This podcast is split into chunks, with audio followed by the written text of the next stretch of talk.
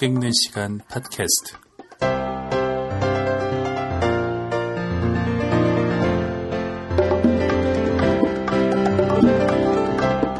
안녕하세요. 어, 책 읽는 시간 팟캐스트 진행하는 작가 김영아입니다. 그동안 잘 지내셨습니까? 네, 때는 바야흐로 가을입니다. 이 가을에는 책 읽기가 좋은 계절이라고 예전부터 그러는데 실제로는 뭐 여름에 뭐 사람들이 책을 더 많이 산다고 하죠. 휴가지에서 읽고 또 방학이다, 뭐 휴가다 해서 책을 많이 사는데 그래도 역시 어, 책에 집중해서 읽기 좋은 그런 시절은 가을이 아닌가 그런 생각이 듭니다. 이 그 우리가 소설을 생각할 때 그것을 작가와 분리해서 생각하는 것은 쉽지가 않죠. 네, 뭐 그래야 한다고 주장하는 사람도 있고 그럴 필요가 없다고 주장하는 어, 사람도 있지만 음, 어떻게 주장하든 간에 우리는 어떤 소설을 읽을 때 그 작가에 대한 이미지를 떨쳐버리기가 쉽지 않습니다. 또 작가가 어떻게 사느냐, 어떤 삶을 살아가는가와 그 작품을 또 분리하기도 쉽지 않고요. 어, 어떤 잔상처럼 작가에 대한 우리의 이미지가 작품에 투영되기도 합니다. 일본 작가들 같은 경우 좀더 그런데요. 일본 작가들은 우리가 흔히 얘기하는 사소설의 전통이 있죠. 일본 사소설은 단순히 자기 그 개인사를 소설로 쓴다라는 수준의 문제가 아니고 실은 소설대로 살아버린다라는 것에 가깝다고 생각합니다. 그래서 어, 이 사소설을 쓰는 작가들은 철저하게 자기 삶에서 인생에서 이야기를 끌어오고요. 그러다 보면 어, 인생을 평범하고 무난하게 살아서는 안 되기 때문에 조금 더 극단적으로 극단적으로 자기 자신을 몰아붙이게 되고요. 음, 과장일지 모르겠지만 결국에는 어, 자살로 생을 마감하는 작가들이 유독 일본에 많은 것도 어, 그런 사소설적 어, 전통 때문이 아닌가 이렇게 추정하는 어, 분도 제가 본 적이 있습니다. 이 무라카미 류 같은 작가는요 어, 사소설 를 쓰는 작가라고 말하기는 좀 어려운 부분이 있습니다.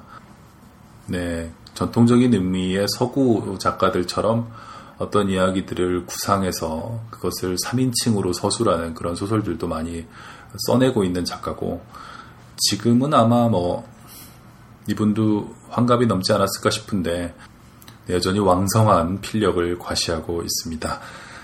오늘 제가 아, 소개할 책은요. 우리나라에 나온 제목은 달콤한 악마가 내 안으로 들어왔다 이렇게 되어 있습니다. 부제로는 무라카미 류의 요리와 여자 이야기 이렇게 되어 있습니다.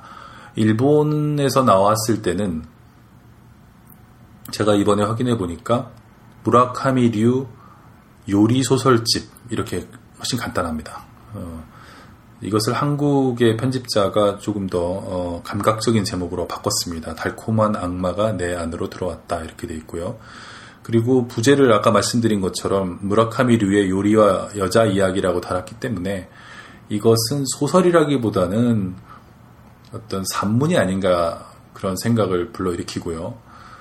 또 읽어 나가다 보면 무라카미 류그 자신 같아요. 딱 보면 어, 소설가이기도 하고 또 어, 비디오를 찍는 사람이기도 하고요. 무라카미류는 영화도 찍었었죠. 영화도 찍고 소설도 쓰고 또 한때는 광고 쪽에 종사를 했는데 어, 그런 자기가 살아온 인생과 크게 다르지 않은 어, 인생을 살고 있는 주인공들이 등장하기 때문에 마치 그 무라카미류의 어떤 산문집을 보는 것 같은 그런 착각을 불러일으킵니다. 그러나 어, 한국어판 서문에서도 밝히고 있듯이 이것은 소설집입니다.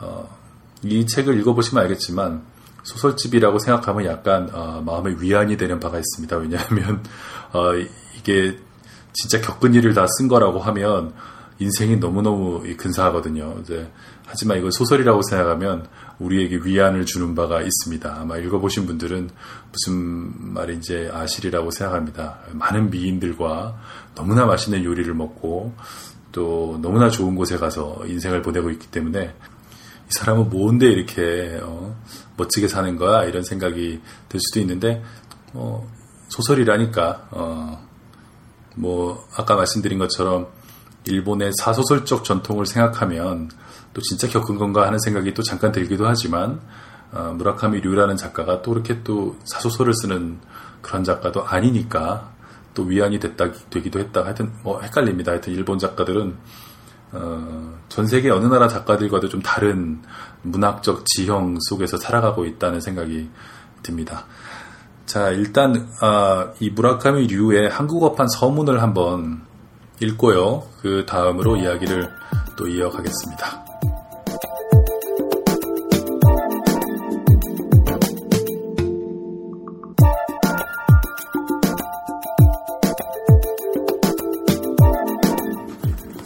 한국어판 서문. 그래도 여행은 계속된다. 1980년대 후반부터 해외여행을 자주 했다. 테니스나 F1 그랑프리, 골프, 아메리칸 풋볼, 월드컵 축구 등의 스포츠 관전 취재가 많았다.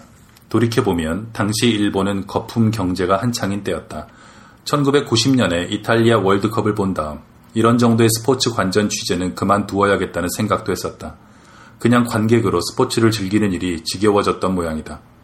우연의 일치인지는 모르겠지만 마침 그때 일본의 거품 경제가 된서리를 맞기 시작했다.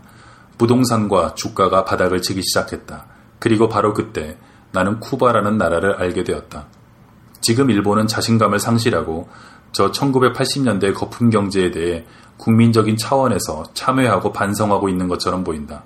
그런 어리석은 짓을 하다니 우리가 얼마나 바보였던가 하고 후회하는 것이다.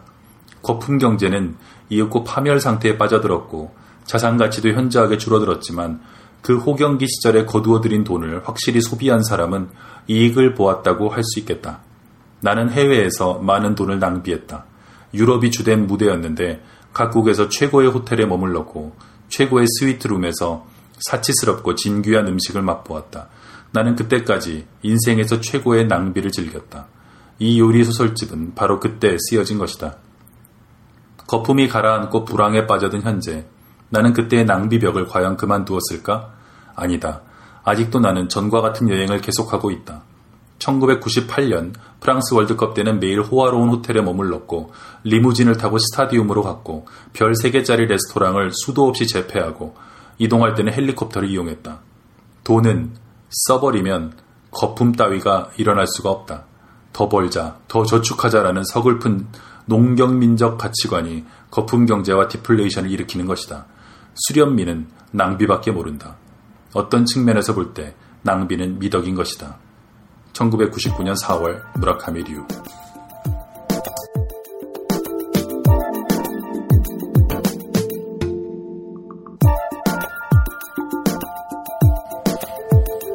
네, 작가의 캐릭터를 잘 보여주는 그런 작가의 말이죠. 네, 특히 여기서 인상적인 것은 어, 수련미는 낭비밖에 모른다. 그죠? 낭비는 미덕이다라고 선언하고 돈은 써버리면 거품 따위 일어날 수가 없다. 이렇게 네, 주장하고 있습니다.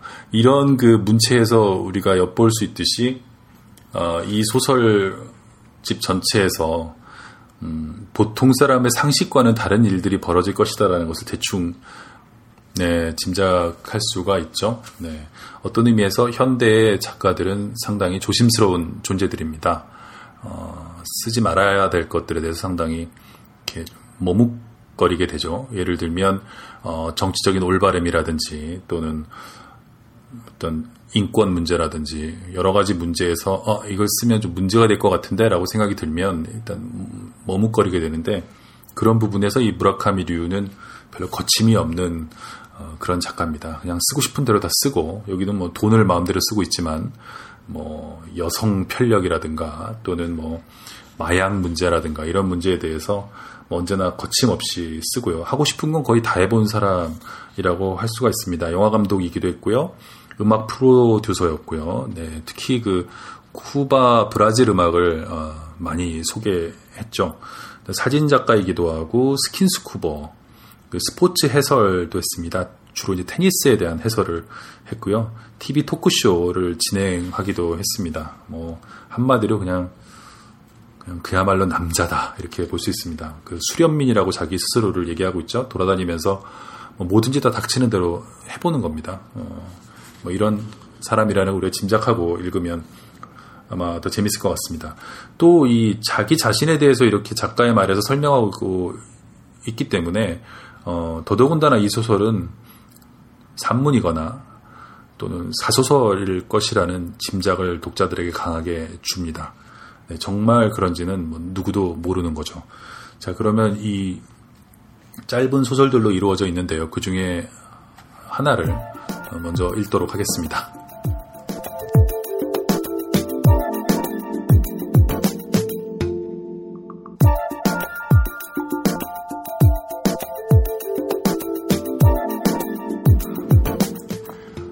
렌털 비디오의 즐거움 중의 하나는 일본 미공개의 역작을 500엔 동전 하나로 볼 수 있다는 것이다. 나 자신 비디오 제작을 하고 있지만 그 일과는 상관없이 매일 밤 렌털 비디오 숍에 간다. 이것도 버릇이 되어버리는 모양으로 일에 쫓겨 비디오를 볼 시간이 없을 때도 습관적으로 테이프 두세 개를 빌리고 마는 것이다. 내가 가는 렌털 숍은 상당히 규모가 크다. 방화, 신작, 호러, 흘러간 명작, 교양, 음악, 아동을 위한 애니메이션, 포르노 등이 잘 정리되어 있고 모든 것을 컴퓨터로 처리하며 새벽 4시까지 영업을 하고 5명의 점원이 상주하고 있다. 선반에 가득 꽂힌 비디오 테이프를 그냥 쳐다보기만 해도 즐거운 것은 가슴을 저미게 하는 분위기 때문일 것이다. 옛날로 말하면 대본소 분위기다. 내가 그곳에 가는 것은 대체로 심야 시간인데 꽤 재미있는 광경을 보게 된다. 예를 들면 야쿠자처럼 보이는 남자가 불법 테이프를 들고 담당자와 협상을 벌이기도 하고 포르노나 SM 테이프를 고르고 있던 남자가 우연히 아는 여자를 만나 얼굴을 붉히기도 하고 서너 명의 젊은이들이 제각기 다른 공포 영화를 빌리겠다고 싸우기도 하는 그런 광경이다. 최근에 거기서 묘한 여자를 만났다.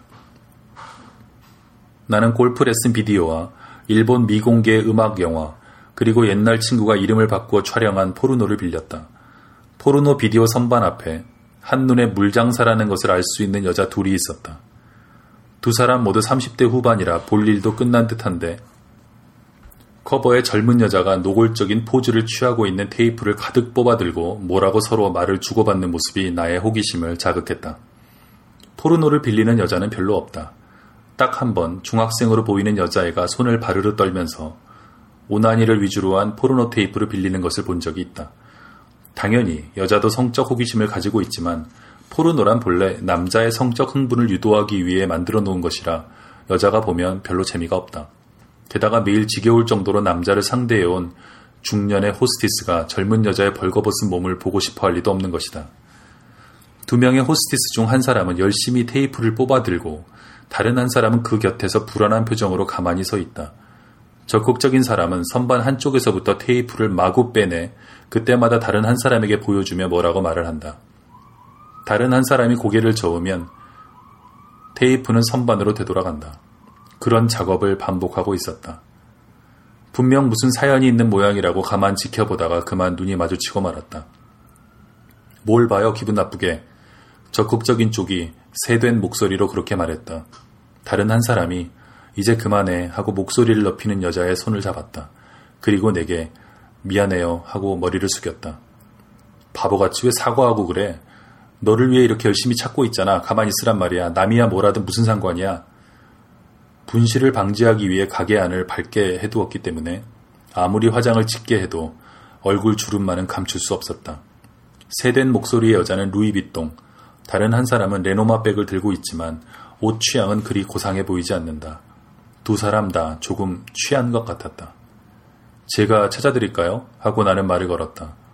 아니요, 괜찮아요. 하고 레노마 백을 든 여자는 몇 번이나 고개를 숙였고 루이비통을 든 여자는 참견 말아요. 가만 내버려둬요. 하고 망가진 라디오처럼 새된 목소리로 나를 나물었다.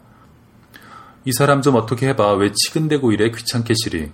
새된 목소리 여자는 점원을 향하여 그렇게 외치더니 젠장 없잖아 하고 혼잣말로 중얼거리며 담배 한 개비를 빼물었다.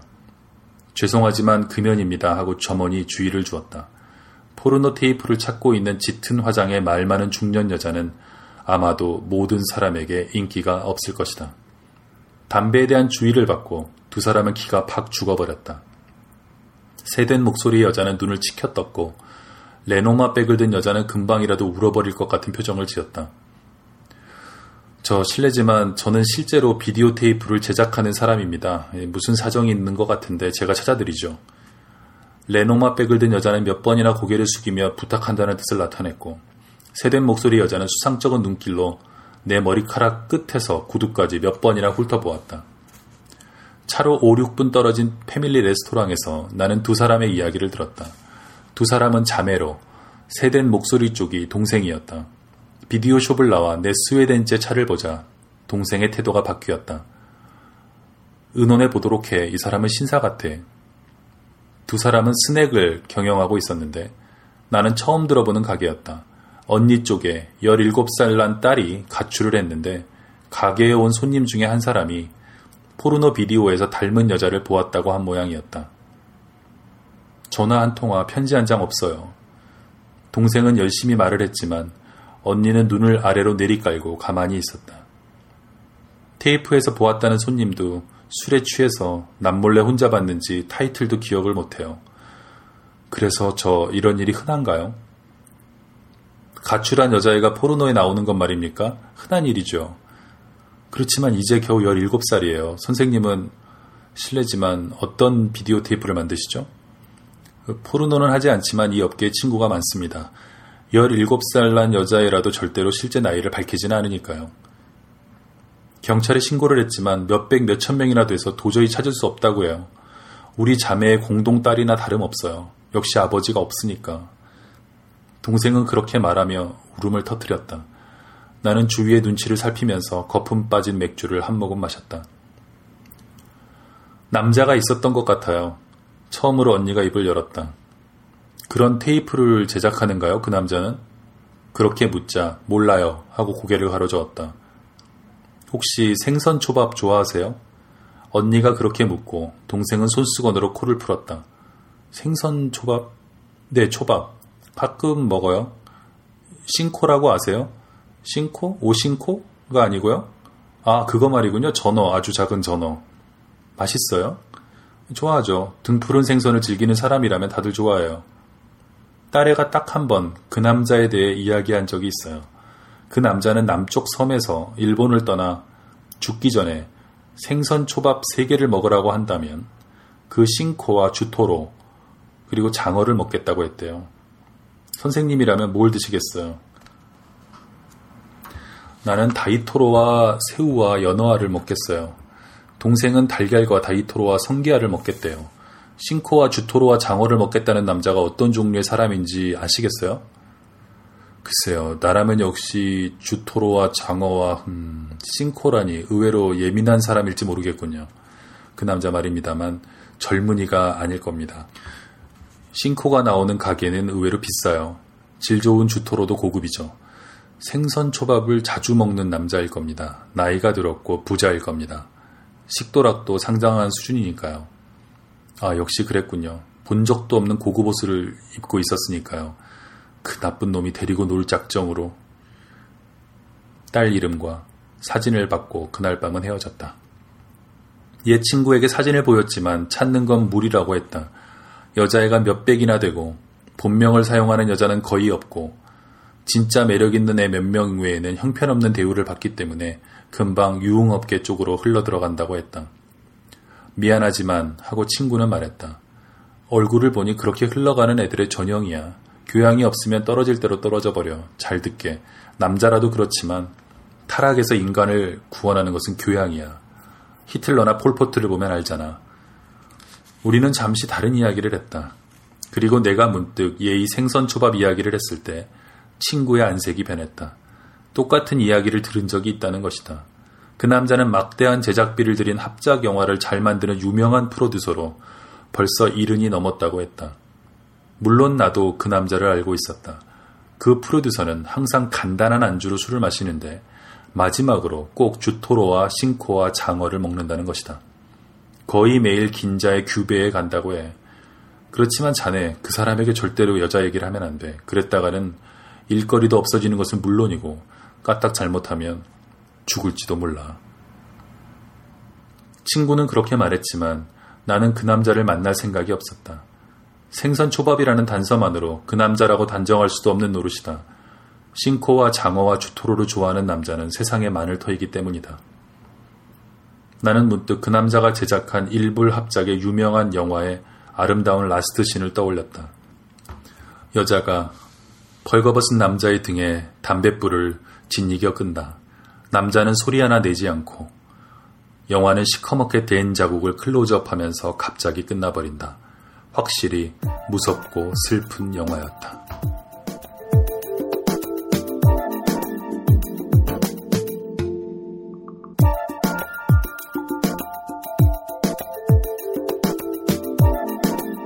네, 뭐 인상적인 이야기죠. 네, 이그 주토로라는 것은 참치 뱃살이고요.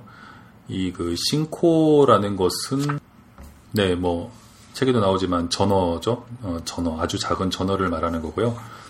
이 다이토로는 역시 참치 뱃살인데 주토로와 다른 부위라고 합니다. 어쨌든 간에 이 그 특이한 조합의 초밥을 어, 먹는 사람, 뭐 하여튼 그 음식을 단서로 찾는다는 것도 흥미롭고, 그리고 이 장면이 재밌죠? 이 그, 심야에 그 비디오 빌려주는 대여점에 와 있는 호스티스 자매와 또 그들의 사연, 게다가 이 남자의 이야기 이런 것도 좀 흥미롭죠. 결국 뭐 어, 이렇게 끝나는 소설이지만 어, 저는 이걸 읽고 나라면 죽기 전에 뭘 먹을까 생각을 해봤어요. 여러분은 어떤 걸 드시겠습니까? 내일 죽는다고 한다면 어떤 것을 먹을까? 아무래도 가장 좋아하는 것을 다시 한번 먹지 않을까요? 어, 생전 안 먹어본 것을 한번 먹어보고 싶다. 그런 분들도 계시겠지만 어, 인생이 얼마 안 남았는데 그런 모험을 하기는 좀 그렇죠. 네. 하여간 먹는 것이 바로 그 사람이다라는 말도 있듯이 네. 이 무라카미류의 이 요리 소설집은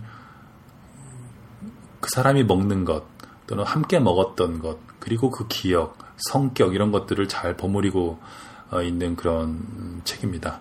네, 우리 역시 일상생활에서 어떤 사람을 처음 만났을 때 그 사람이 뭘 먹고 있는가, 또 그 음식을 어떻게 먹는가를 보고 그 사람의 성격, 살아온 이력 또는 뭐 부유한지 가난한지 뭐 이런 것들을 판단하지 않습니까?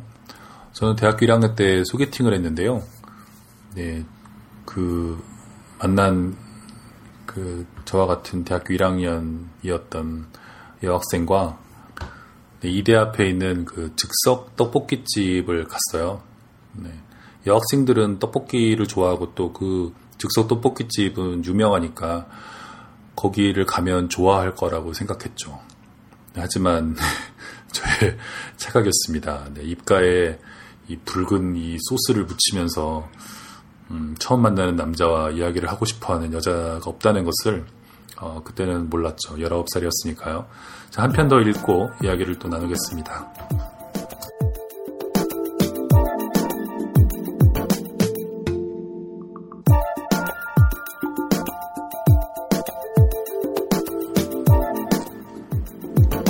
거리에서 스쳐 지나가면 누구든 뒤를 돌아보고 가까이에서 바라보면 누구든 숨을 딱 멈춰버리는 그런 여자였다. 남자는 모두 내게 친절해요. 처음 만났을 때 참을 수 없다는 듯한 말투로 그녀는 말했다.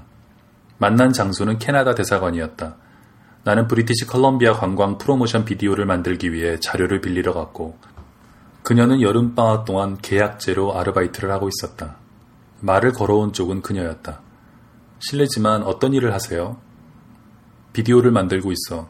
나도 놀랄 정도로 차갑게 대답하고 말았다. 그녀는 안내실 바로 옆에서 서류 정리를 하고 있었고 나는 관광국의 담당자를 기다리고 있었다. 뜨거운 홍차를 한 잔 마실 동안 그녀는 말없이 서류를 보면서 일을 했고 이윽고 얼굴을 들어 올리더니 어떤 비디오인데요? 하고 물어왔다. 마치 어린아이가 아무것도 아닌 것을 손가락으로 가리키며 이게 뭐야? 하고 심심풀이로 묻는 듯한 느낌이 들었다. 무시무시하게 아름다운 미인은 대하기가 어렵다. 남자는 모두 몸을 움츠리고 만다. 근시인지 눈동자가 턱없이 맑게 반짝이고 입술의 움직임은 어디인가 다른 행성에서 온 미지의 생물처럼 보는 사람의 가슴을 설레게 했다. 그냥 보통 비디오야. 내가 왜 이리 부자연스러워 하고 내심 고소를 금치 못하면서 또다시 냉담하게 대답하고 말았다. 관광국 사람과 별 볼 일 없는 이야기를 두 시간이나 나누고 사무실 문을 열고 나와 보니 그녀가 보이지 않았다. 몹시 낙담하고 있는 나 자신을 보고 나는 놀랐다. 그러나 정문에서 점심을 먹고 돌아오는 그녀를 만났다. 오늘 여러 가지로 고마웠다고 내가 인사를 하자 그녀는 멈춰서더니 명함을 한 장 줄 수 없느냐고 했다. 입가에는 미소를 띠고 눈을 약간 위로 치켜뜨며 나를 보았다. 남자라면 누구나 명함 아니라 지갑이라도 통째로 건네줄 것이다. 전화해도 될까요? 괜찮지만 왜? 아, 미안해요. 처음 만난 사람에게 신뢰를 했군요. 아, 그런 건 아니야. 일자리를 찾고 있어요. 내년에 졸업이거든요. 대학은 어디? 그녀는 도심지에 위치한 전형적인 여자 대학 이름을 말했다. 나는 프리랜서야. 알고 있어요. 그렇지만 여러 업계를 잘 알고 계시잖아요. 그런가? 재미있는 분야라고 생각되면 이렇게 사람들에게 부탁다고 그러는 모양이네? 아니에요. 아니라고? 신용할 만한 사람이 별로 없어요. 나는 믿어도 될 만한 사람이라고 생각하나? 네. 초능력을 가진 모양이군. 상냥한 사람은 신용이 안 가요. 남자는 모두 상냥해요. 친절하기만 한 그런 사람은 존경할 수 없어요. 그렇다면 나는 상냥하지 않았다는 말인가? 네. 귀찮다는 듯한 반응을 보였잖아요. 왜 가만히 있는 사람에게 괜히 말을 걸고 그래? 하는 태도였잖아요. 나는 웃었다. 그냥 너무 미인이라 몸을 움츠렸을 뿐인데 오해가 행운을 불러오기도 하는 모양이다. 두 달 후에 전화가 왔다. 호텔 바에서 만나 미나미 아오야마에 있는 프랑스 레스토랑으로 갔다. 보이와 소믈리에를 대할 때도 그녀는 전혀 주눅들지 않았다. 그렇지만 정중한 대접을 받아 당연하다는 자세는 아니다. 지극히 자연스럽게 무시해버린다. 그런 태도는 어릴 적부터 보이 같은 부류의 사람에게 정중한 대접을 받아보지 않고서는 몸에 배지 않는 것이다. 두 달 가까이 전화를 하지 않은 것은 유럽 여행을 했기 때문이에요. 라고 그녀는 말했다. 프랑스와 이탈리아를 보고 벨기에와 스페인에도 들렀어요. 친구와? 아니요, 약 혼자 하고요. 그녀가 그렇게 말했을 때 갑자기 수프 맛이 없어졌다. 그 친구 처지가 정말 부럽군. 그녀가 근시라서 다행이라고 생각했다. 표정이 일그러지는 것을 스스로 느낄 수 있었기 때문이다. 음, 그렇지만 헤어졌어요. 그녀는 바다거북 수프를 깨끗이 비운 다음 그렇게 말했다. 헤어졌어? 네, 헤어졌어요. 돌아오고 나서? 네. 이유를 물어도 될까? 괜찮아요. 이제 나 깨우네요. 설마 너무 상냥해서 차버렸다고 하지는 않겠지? 아니요, 바로 그것 때문이에요. 어떻게 하셨죠? 냅킨으로 입가를 닦으면서 밝게 웃었다. 그렇지만 상냥하게 대해주면 보통은 좋아하잖아. 난 싫어요. 좋아하는 사람이니까 상냥하게 대해주면 기분이 좋을 텐데. 그건 그래요. 아마 그 사람을 좋아하지 않은 모양이에요. 그런데 어떻게 약혼까지 했지? 결혼식 날짜까지 받아놨어요. 좀 심한데? 선을 봤어요. 아무리 선이라도 그렇지 같이 여행까지 가고 여행을 하면 그 사람을 잘 알 수 있다고 하잖아요. 그리고 그녀는 자신에 대해 이야기하기 시작했다. 호쿠리쿠 지방의 유명한 변호사의 막내딸이라는 것, 남자 형제가 없다는 것, 아버지는 사무실을 맡아 계속 해나갈 유능한 변호사를 양자로 맞아들이고 싶어 한다는 것, 둘째 딸은 은행원과 결혼했다는 것, 맏딸은 대를 잇기 위해 집에 그대로 머물고 있지만 아직 상대를 못 찾고 있다는 것.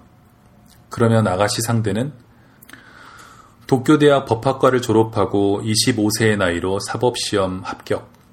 대단한 젊은이군. 아버지가 무척 기뻐하셨을 텐데. 네, 그래서 결혼 전인데도 여행을 보내주셨지만 그 엘리트 좋아한 거 아니었어? 그쪽에서 말인가요? 서로 아마 그랬을 거예요. 이봐, 정신 좀 차려. 아가씨는 대단한 미인인데다 부잣집 딸이고 응석바지로 자라지 않았어? 그건 나쁜 게 아니야. 아가씨에게는 그만한 힘이 있어. 고마워요. 그렇지만 모르겠군. 뭐가요? 아가씨 같은 사람은 보통 제멋대로라서 감당을 할 수 없는 법인데 말이야. 지금은 다른 것 같지 않은가요? 그렇게 말하고 그녀는 눈을 아래로 깔았다. 아버지 탓인 것 같아요. 아빠는 키가 크고 뭐랄까.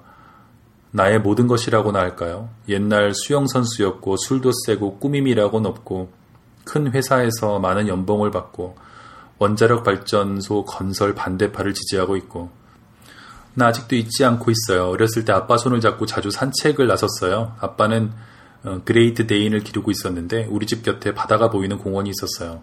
그레이트 데인을 데리고 산책하는 아빠가 너무 멋있었어요. 나는 아빠 앞에만 서면 얌전해져요. 아빠는 하고 싶은 대로 하면 된다고 하셨어요. 별 볼 일 없는 남자는 그냥 무시해버리면 된다고요. 그리고 그녀는 나를 보았다. 선생님은 아빠와 닮았어요. 와인 때문에 뺨은 핑크빛으로 물들고 멍한 눈길로 나를 바라보았다. 나는 당황하면서 화제를 바꾸었다. 유럽에서 뭐 맛있는 거라도 먹었어? 네, 역시 파리가 최고였어요. 파리에서 어디를 갔었는데 무슨 까르똥이라는 식당이었는데 그 식당에 오리 푸아그라를 캐비지에 싸서 먹었는데 정말 맛있었어요. 그날 밤 나는 그녀로부터 우아하고 집요하게 유혹을 받았지만 정중하게 거절했다. 몇 번 전화가 있었지만 두 번 다시 만나지 않았다. 그러다 전화도 오지 않게 되었다. 파리에서 류카 카르통에 가서 캐비지로만 오리 푸아그라를 먹었을 때 그녀 생각이 났다. 푸아그라와 캐비지는 혀 위에서 스르르 녹아 목구멍을 통과하면서 강렬한 이미지를 환기시켰다. 요리의 극치라는 유명한 그 맛은 입과 목구멍에 제각기 다른 생각을 결부시켜 주었다. 그 정도 미인의 유혹을 거절한 것은 돌이킬 수 없는 실수였다는 생각과 무서운 힘을 가진 아름다움에서 도망친 것은 잘한 일이라는 생각이 입에 푸아그라를 넣을 때마다 번갈아 떠올랐다. 그리고 푸아그라와 캐비지 잎이 사라지고 표면에 엷은 지방이 발린 리모주 접시만 남았을 때 내가 그녀를 두려워했다는 사실을 깨달았다. 그러나 푸아그라를 맞이한 나의 내장은 괜찮아, 잘했어 하고 나를 위로해 주었다. 뭐 어때? 잘했어. 그 정도 미인을 만난 것만도 어딘데. 아름다운 요리는 언제나 상냥하다.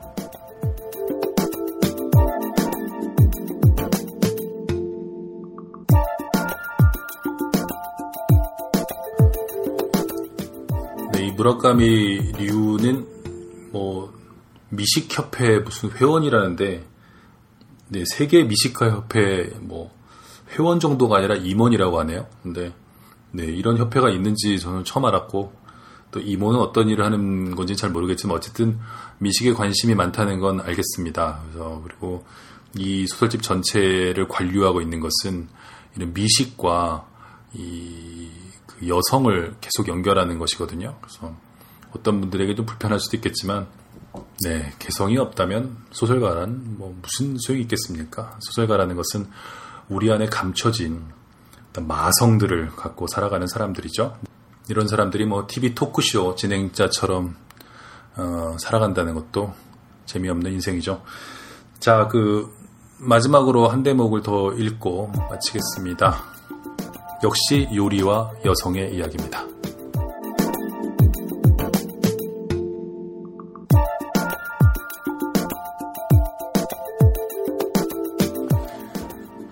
이런 데서 만날 줄은 몰랐는데 그녀는 말했다. 우리는 니스 공항에서 우연히 만난 것이다. 나는 로마에서 일을 끝내고 5일간의 휴가를 꽃다주로 해서 천천히 지내기로 했다. 그녀는 5년 전에 두세 번 일을 같이 한 적이 있는 CF 모델이었다. 벌써 5년이나 지났어. 하고 그녀는 웃었다. 나는 그녀의 웃는 얼굴을 아직도 선명히 기억하고 있다. 사심 없이 마음속에서 우러나오는 웃음이란 이런 것이구나 하고 5년 전에도 감탄했던 기억이 났다. 단체 여행 항공권으로 파리까지 와서 혼자 떨어져 니스로 왔다고 했다. 호텔은 아직 정하지 않았어. 그렇다면 내 호텔로 가지 않겠어? 거기서 점심이라도 하면서 천천히 정하면 되니까. 내가 그렇게 말하자 그녀는 일수 눈길을 돌렸지만 예의 그 활짝 핀 웃음과 함께 고개를 끄덕였다. 리조트의 대명사라고 할 수 있는 꽃다주이르는 남프랑스의 마르세이유에서 상트로페, 깐느, 니스, 모나코를 거쳐 이탈리아 국경의 만톤에 이르는 아름다운 해안선을 총칭하는 것이다. 물론 고속도로도 뻗어 있지만 내가 좋아하는 것은 낮은 절벽길이라 불리는 해안에 가까운 오래된 도로이다. 그 도로는 당연히 다른 도로에 비해 좁고 구불구불하지만 유서 깊은 마을과 요트 항구 등을 가까이 보면서 달릴 수 있다. 렌터카 조수석에 앉아 그녀는 그 경관에 감탄을 연발했다. 모나코 거의 다 와서 에즈 빌라주라는 중세의 거리가 있다. 해안이 아니라 거의 수직으로 선 나지막한 산의 정상에 있어서 그 마을은 전체가 돌로 지은 성과 같고 옛날에는 지중해를 항해하는 선단의 감시소 역할을 했다고 한다. 좁은 돌계단과 골목길이 미로처럼 뒤엉켜 있고 성벽의 내부에는 교회나 상점, 작은 정원 그리고 소박한 별 4개짜리 호텔이 둘 있다. 호텔의 다이닝은 최고의 분위기를 자랑하고 특히 황금 염소라는 레스토랑은 유명한 nouvelle cuisine으로 모든 가이드북에 실려 있을 정도다. 그 에즈의 성 바로 아래에 바다로 튀어나온 작은 곶이 있고 수목의 그늘에 백악의 호텔이 서 있다. 르카프 에스테르라는 그 호텔은 규모는 작지만 유럽의 리조트에서만 볼 수 있는 조용한 특권 의식으로 가득 차 있다.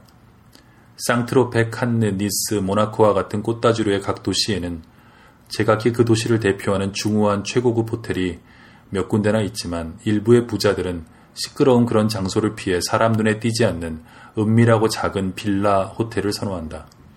르카프 에스테르를 보고 두 번째 해외여행이라고 말한 그녀는 몇 번이나 한숨을 내쉬었다.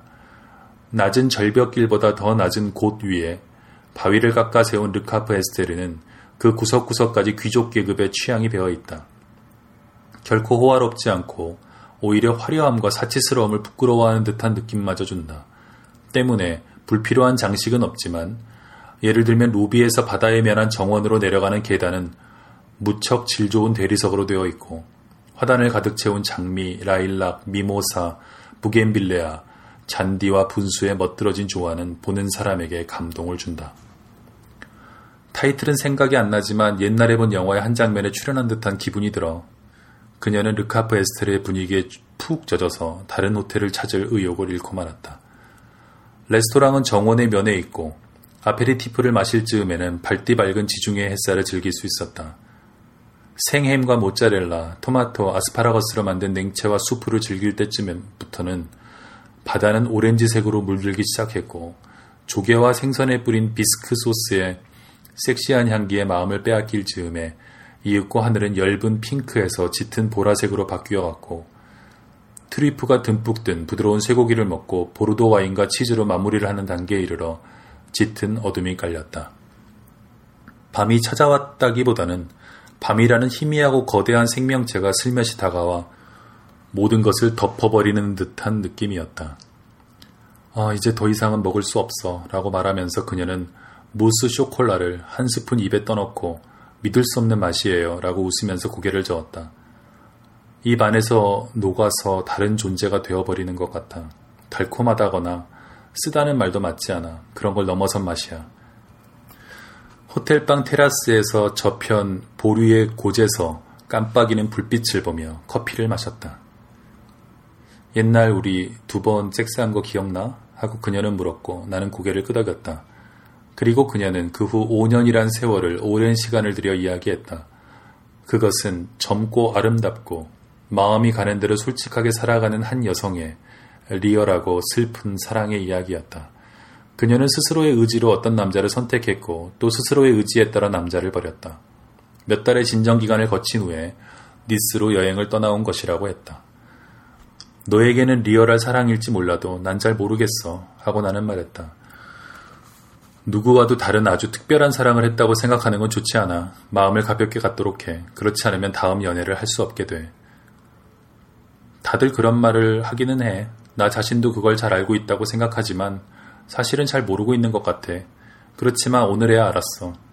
오늘 난 여러 가지 것들에 취해버렸어. 바다에, 건물에, 꽃에, 이 방에, 와인에, 음식에, 그리고 자기를 만난 것도 그래. 그 중에서 가장 놀라운 것은 무스 쇼콜라야. 초콜릿은 좋아하는 편이라 지금까지 많이 먹어보았지만 오늘 같은 맛은 처음이야. 정반대의 맛이 하나로 녹아서 전혀 다른 것이 되어버린다니 정말 믿을 수 없어. 그걸 먹으면서 나의 사랑이나 인생이 아주 흔한 것이라는 사실을 확실히 알게 됐어.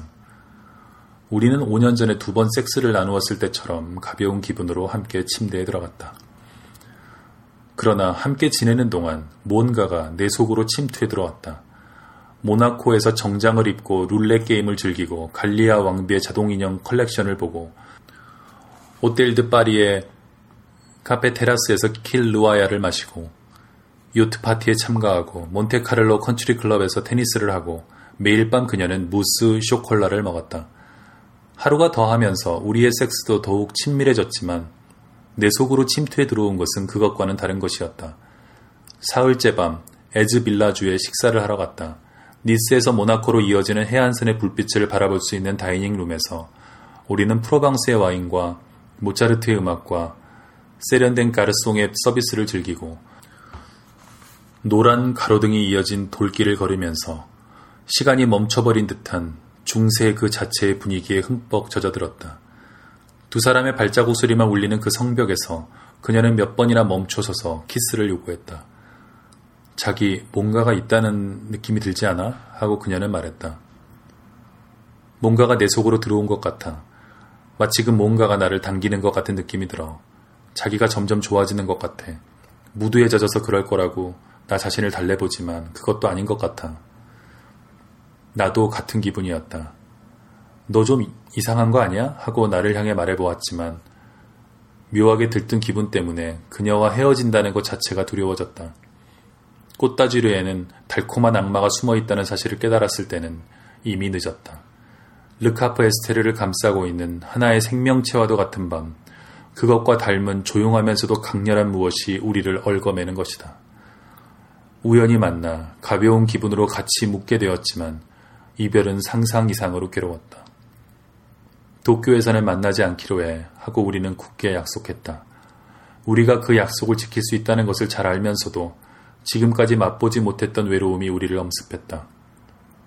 내일 오면 그녀는 파리로, 나는 로마로 떠나야 하는 밤, 모나코의 오텔드 파리에서 우리는 저녁을 먹었다. 둘 다 아무 말이 없었다.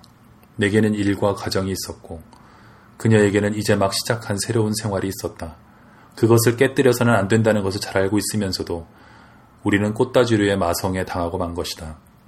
마지막으로 무스 쇼콜라를 먹으면서 맛있다는 걸 잘 알면서도 이렇게 맛없다고 생각하며 초콜릿을 먹기는 이번이 처음이자 마지막일 거야 하고 그녀는 말했고 그 말을 들으면서 이것이 바로 꽃다주류의 복수로군 하고 나는 생각했다.